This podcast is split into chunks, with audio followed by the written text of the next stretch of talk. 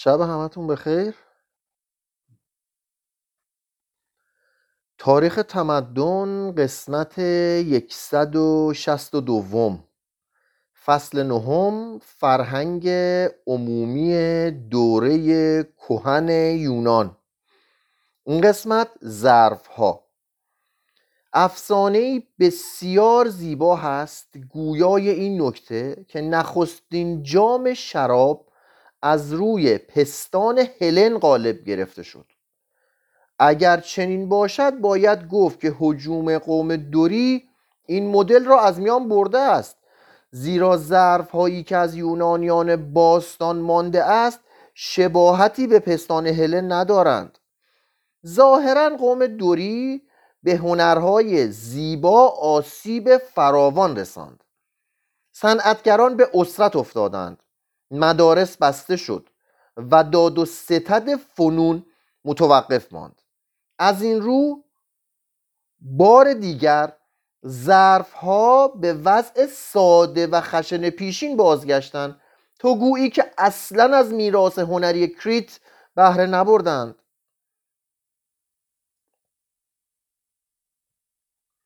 پس از عصر هومر نقشه های ظرف ها به تصنع گرایید.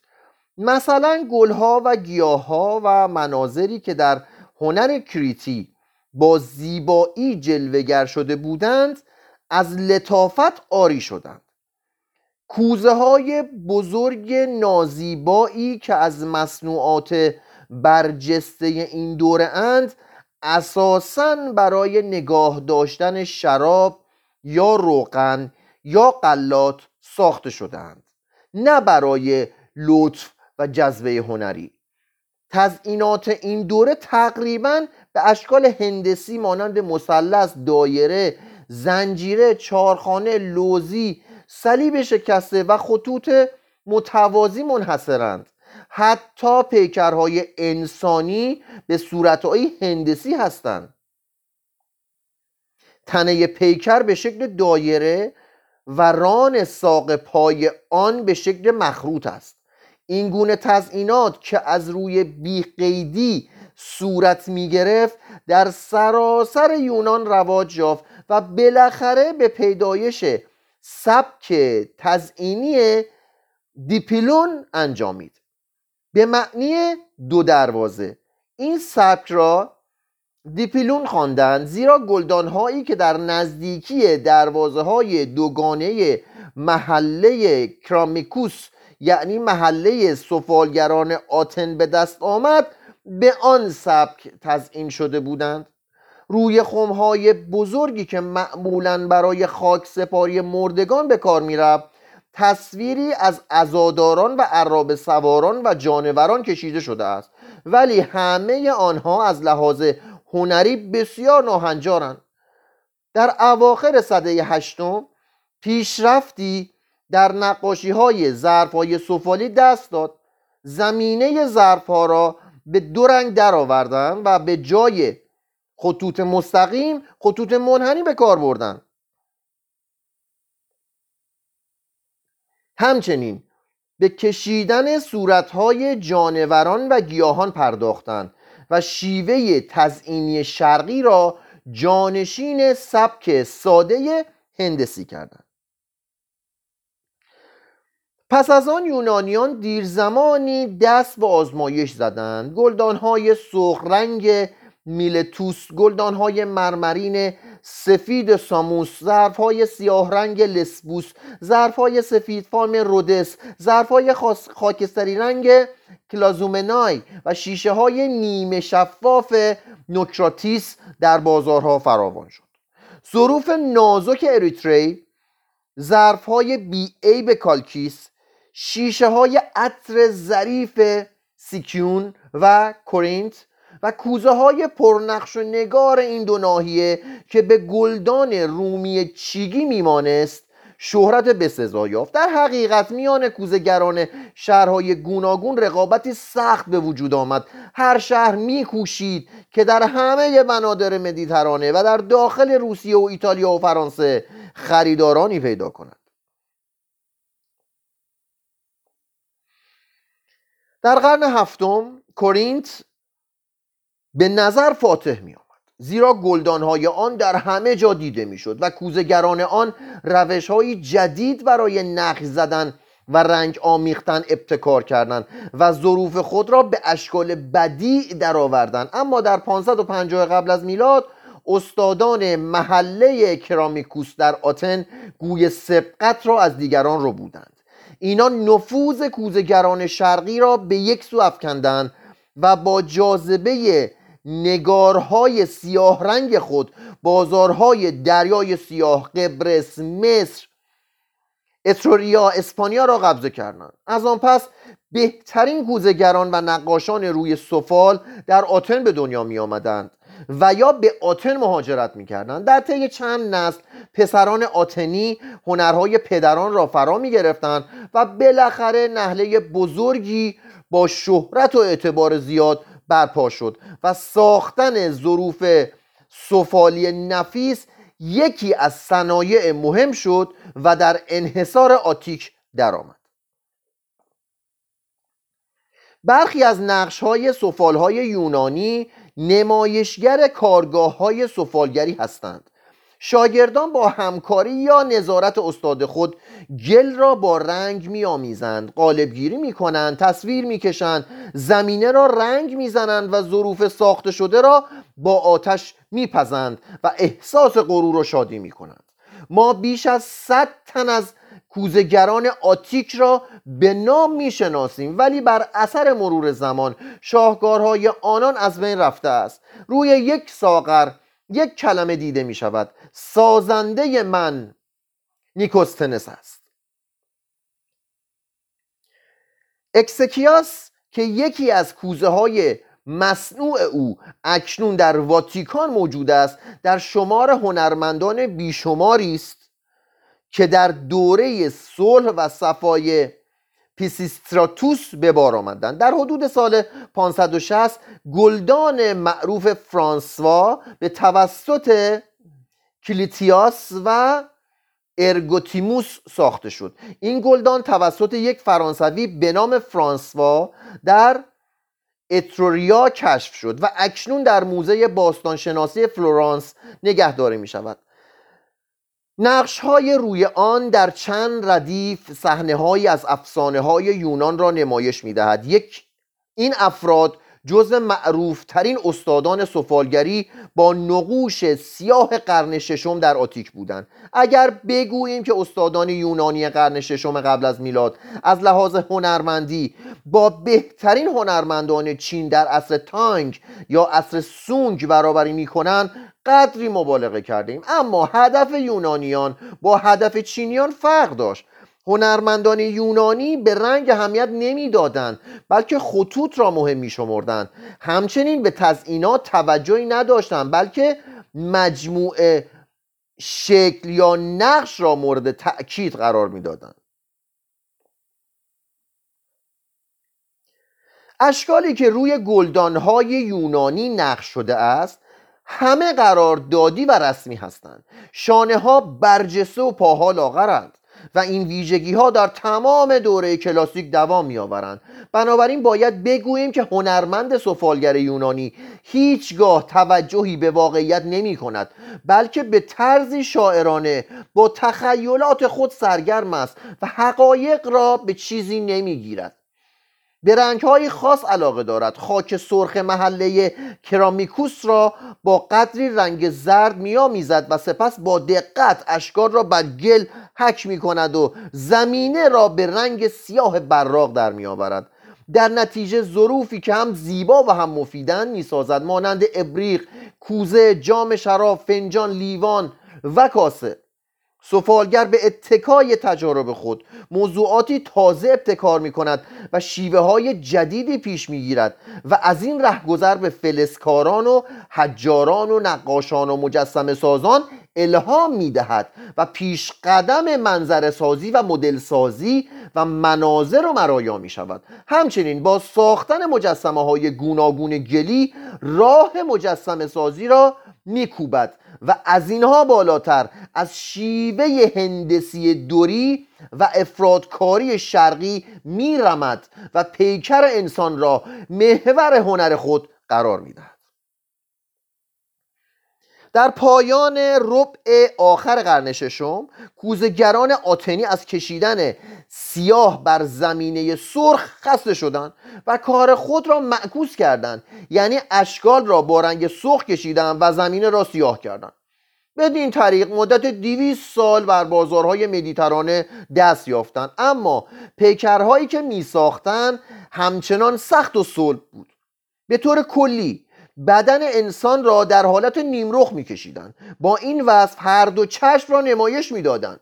لاکن حتی با وجود چنین محدودیت هایی سفالگران سفالگران آزادی بیشتر و بعد عمیقتری از مفاهیم و نحوه منعکس کردن آنها در مصنوعات خود به دست آوردند. با قلمی نکتیز طرح کلی تصاویر را بر روی گل می کشیدند سپس جزئیات آن را نقش می زدند و زمینه آن را به رنگ سیاه در می آوردند و با رنگ های براق تصرفاتی در آن می کردند در این سبک نیز نام برخی از استادان جاودانه شد. مثلا روی یک کوزه دو دسته نوشته شده است به وسیله یوتیمیدس فرزند پولیاس فرزند پولیاس مصور شد. و یوفرونیوس هرگز مانند آن نمی سازد با این حال یوفرونیوس بزرگترین سفالگر زمان خود بود و به عقیده بعضی از هنرشناسان کاسه بزرگی که روی آن تصویر کشتی گرفتن هرکولس با آنتایوس به چشم می‌خورد ساخته اوست.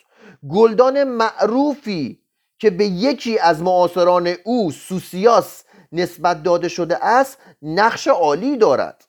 نقش این گلدان آکیلس را نشان می‌دهد که زخم بازوی پاتروکلوس را میبندد. این نقش متضمن مهارت و زیبایی کامل است و حالت دردناک و آرام سلحشور جوان را از خلال قرون نشان می‌دهد. شاهکارهای بسیار از هنرمندان گمنام باقی مانده است. مثلا در داخل یک ساغر منظره بدی می‌بینیم. مادری برای فرزند مرده اش عزاداری می‌کند. همچنین در یک اثر دیگر که در موزه هنری متروپولیتن در نیویورک موجود است یک سرباز یونانی که شاید آکیلس باشد نیزه خود را بر پستان زیبای یک زن جنگجو فرو می‌برد.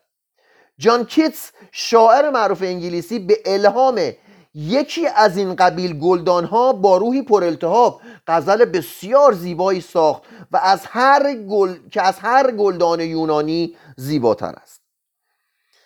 قسمت بعد مجسمه سازی. سکونت یونانیان در آسیای باختری و گشایش ابواب مصر به بازار تجارت یونان در 660 سبب شد که سبکای مجسم سازی خاور نزدیک و مصر به یونیا و قسمت اروپایی یونان راه یابد.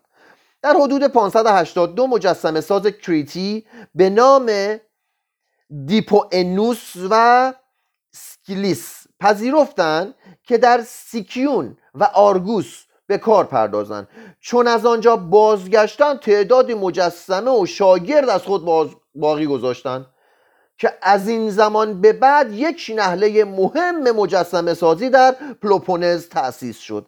این هنر عمدتا در خدمت دین و ورزش بود و ابتدا مردگان را با افراشتن ستونهای ساده که رفته رفته قسمت فوقانی آنها تراشیده و منقش شد تجلیل می کردن. پس از آن نقوشی برجسته نمایشگر مراسم تشییع جنازه به وجود آوردند. بالاخره مجسمه هایی از ورزشکاران فاتح ابتدا بدون حفظ شباهت فردی و بعدا با حفظ شباهت انفرادی تراشیدند. بر اثر تخیلات دینی مجسمه های بسیاری از خدایان نیز ساختند.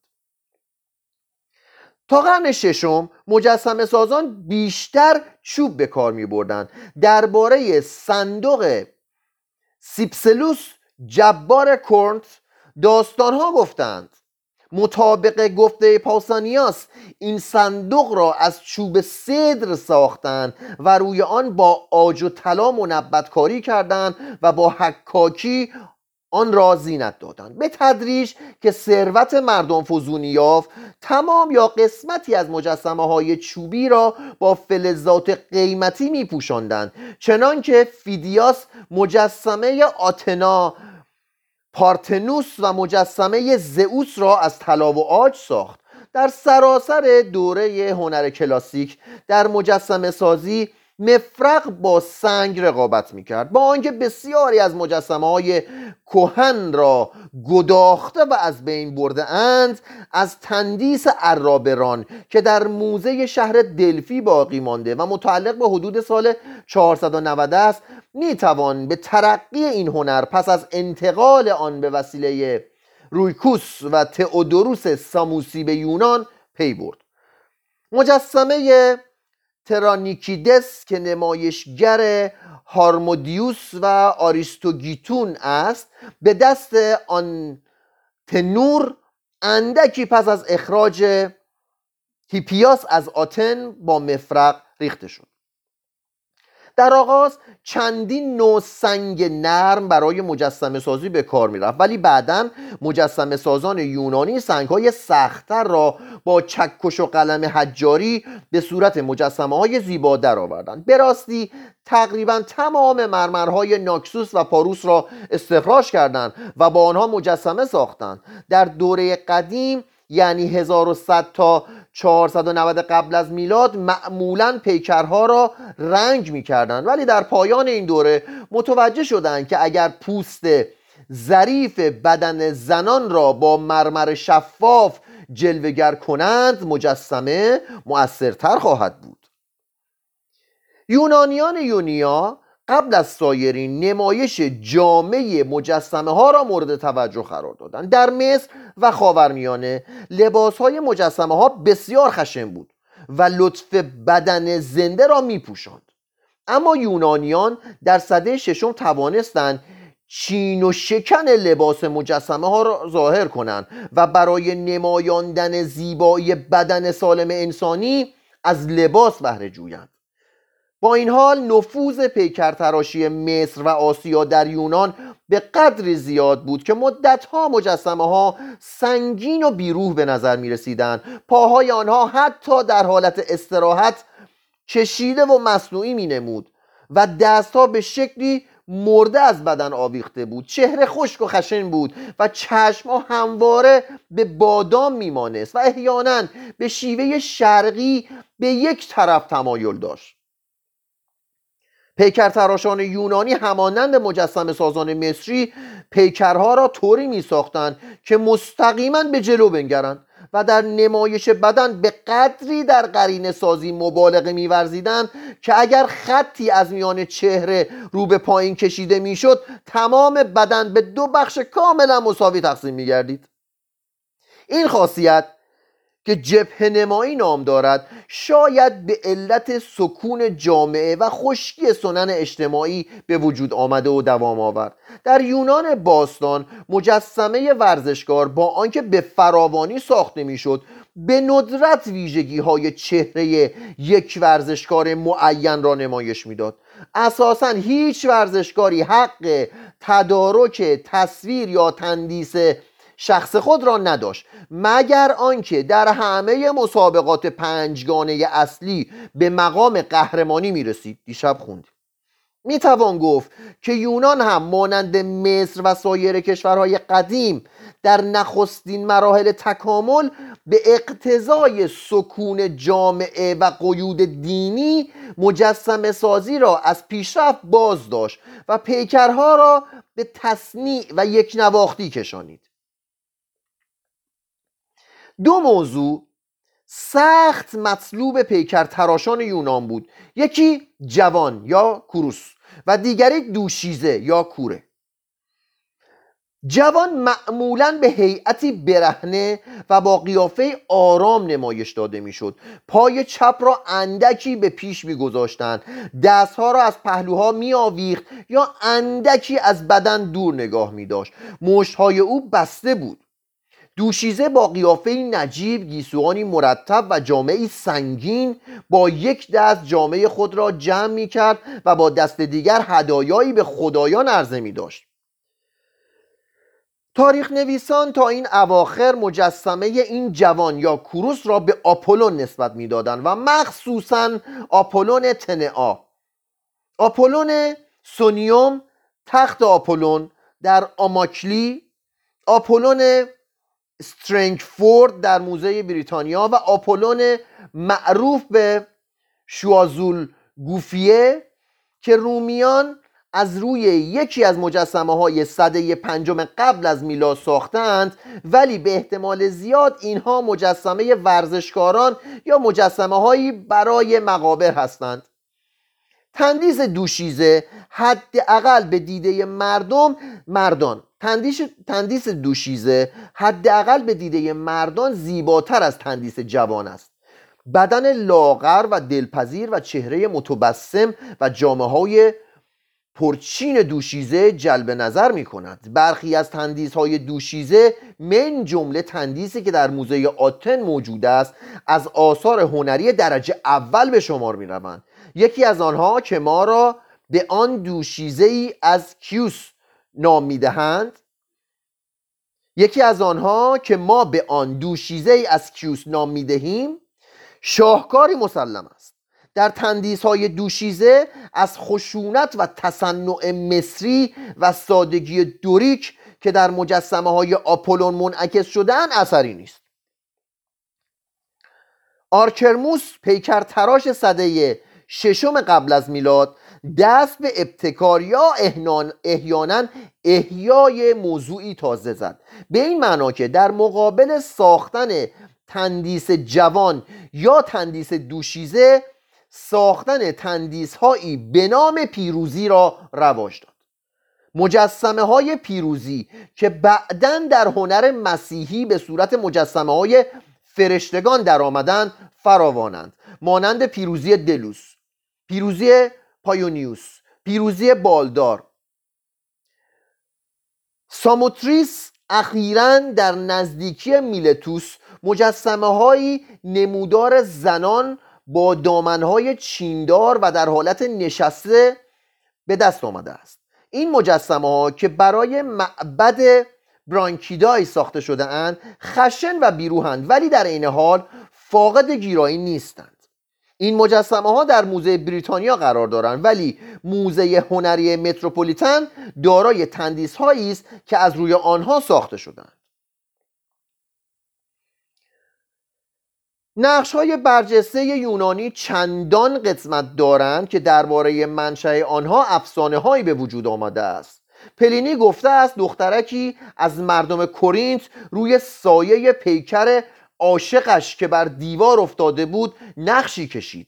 سپس پدر او به نام بوتادس که به سفالگری اشتغال داشت از آن نقش قالبی برداشت و از آن نمونه های متعدد ساخت. بدین طریق نقش برجسته پدید آمد و بیش از مجسمه های کامل مورد استفاده قرار گرفت. در 520 قبل از میلاد آریستوکلس نقشی برجسته از آریستیون ساخت و در مقبره او نهاد. اکنون این نقش یکی از نفایس موجود در موزه آتن است. چون تقریبا همیشه نقوش برجسته را رنگامیزی می کردند مجسم سازی نقوش برجسته و نقاشی هنرهایی به هم پیوسته بودند و هر سه در معماری مورد استفاده قرار گرفتند و هنرمندان بسیاری در هر چهار شکل مهارت داشتند. در معابد بعضی از قسمت های نقوش برجسته را رنگامیزی می کردند ولی قسمت اعظم آنها را به رنگ طبیعی باقی می گذاشتند از نقاشی یونانی آثار مستقل چندانی وجود ندارد ولی از بیانات شاعران می‌توان دریافت که در زمان آناکرئون با رنگهای آمیخته از موم مذاب دیوارنگاری می‌کردند. نقاشی یونانی پس از هنرهای دیگر به وجود آمد و بعد از آنها از میان رفت. هیچ هنر یونانی جز معماری در قرن ششم تعالی نیافت. در صورتی که فلسفه و شعر یونان در همان دوره به بلوغ خود رسید. شاید اشراف زمان که هنوز روستایی و نسبتا فقیر بودند درست از هنرمندان حمایت نمی‌کردند و شاید بازرگانان هنوز ثروتشان آنقدر زیاد نشده بود که به سلیقه و ذوق عالی گرایند. با این حال همه هنرها در عصر دیکتاتورها به حرکت درآمدند و مخصوصا آتن در زمان پیسیستراتوس و هیپیاس از این لحاظ سخت پیشرفت کرد. در اواخر این دوره سستی و خشکی مجسمه سازی از بین رفت و اصل جبهه نمایی نقص شد. جبهه نمایی که توضیح داد که از وسط خط می‌کشید عین هم بود. مجسم سازان کم کم در نقوش خود پاها را در حال حرکت نشان می‌دادند. دستها را در حالات گوناگون مجسم می ساختند و چهره ها روح و, به چهره ها روح و نشاد بخشیدند. بدن را به اشکال مختلف جلوگر کردند که بیانگر مطالعات بیشتر در کار تشریح بدن و حرکات بود. این تحول مجسمه سازی یعنی پویاگردانیدن مجسمه های ایستای سنگی در تاریخ یونان اهمیت بسزایی داشت. در حقیقت فرار از شیوه مصری جپنمایی یکی از موفقیت های بزرگ یونانی به شمار می رود زیرا بر اثر آن نفوذ هنری مصر آسیایی از میان رفت و هنر یونانی اصیل پدید آمد. قسمت بعد معماری. علا ببخشید علم معماری علم معماری به کندی از زمان حجوم قوم دوری به بعد پیشرفت کرد و سبک معماری دوری رواج یافت در طول دوران عتیق از عصر آگاممنون تا ترپاندروس مردم مایسنی اصول ساختمانی خود را به یونان انتقال دادند. امارات به شکل مکعب مستطیل ساخته می‌شد. در داخل و خارج امارت ستونهای فراوان به کار می‌رفت و سرستونها چارگوش و ساده بودند. بعدا معماری مایسنی که ظاهرا فقط جنبه دنیوی داشت و برای قصرها و خانه ها به کار می‌رفت تدریجا به صورت معماری کلاسیک یونان که کاملا هیئتی دینی دارد درآمد.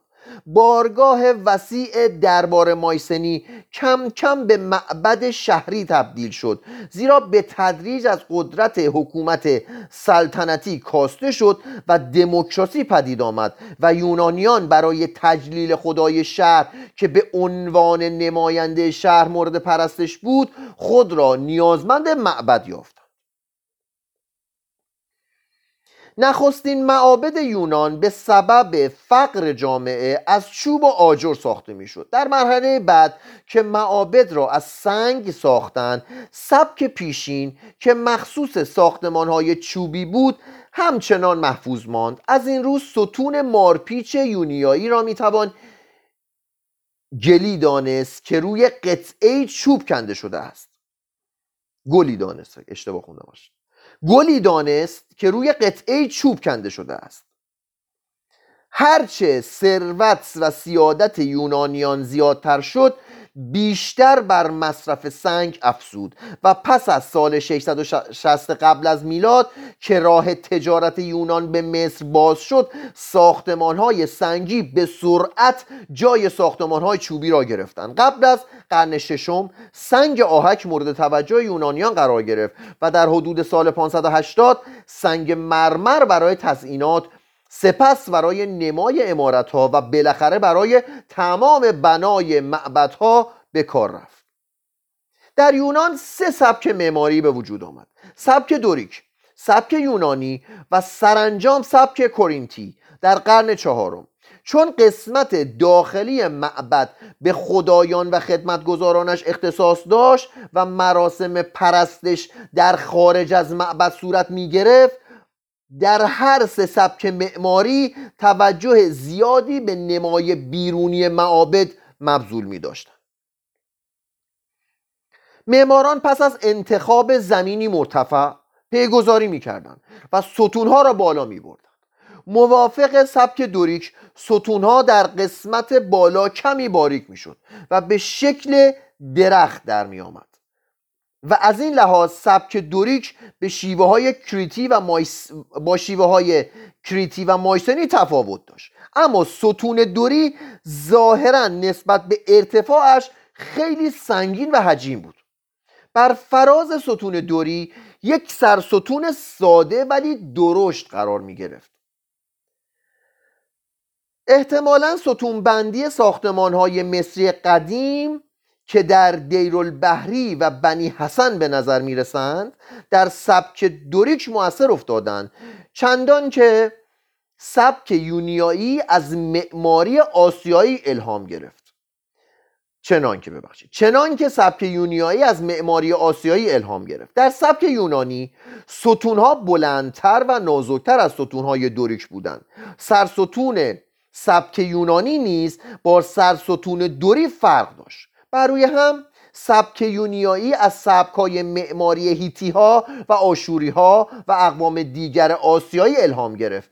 اما در عین حال نمایشگر زرافت و علاقه قوم یونیایی به ریزکاری بود. بدانسان که سبک دوریک خشونت و قدرت زیاد و سادگی قوم دوری را میرساند.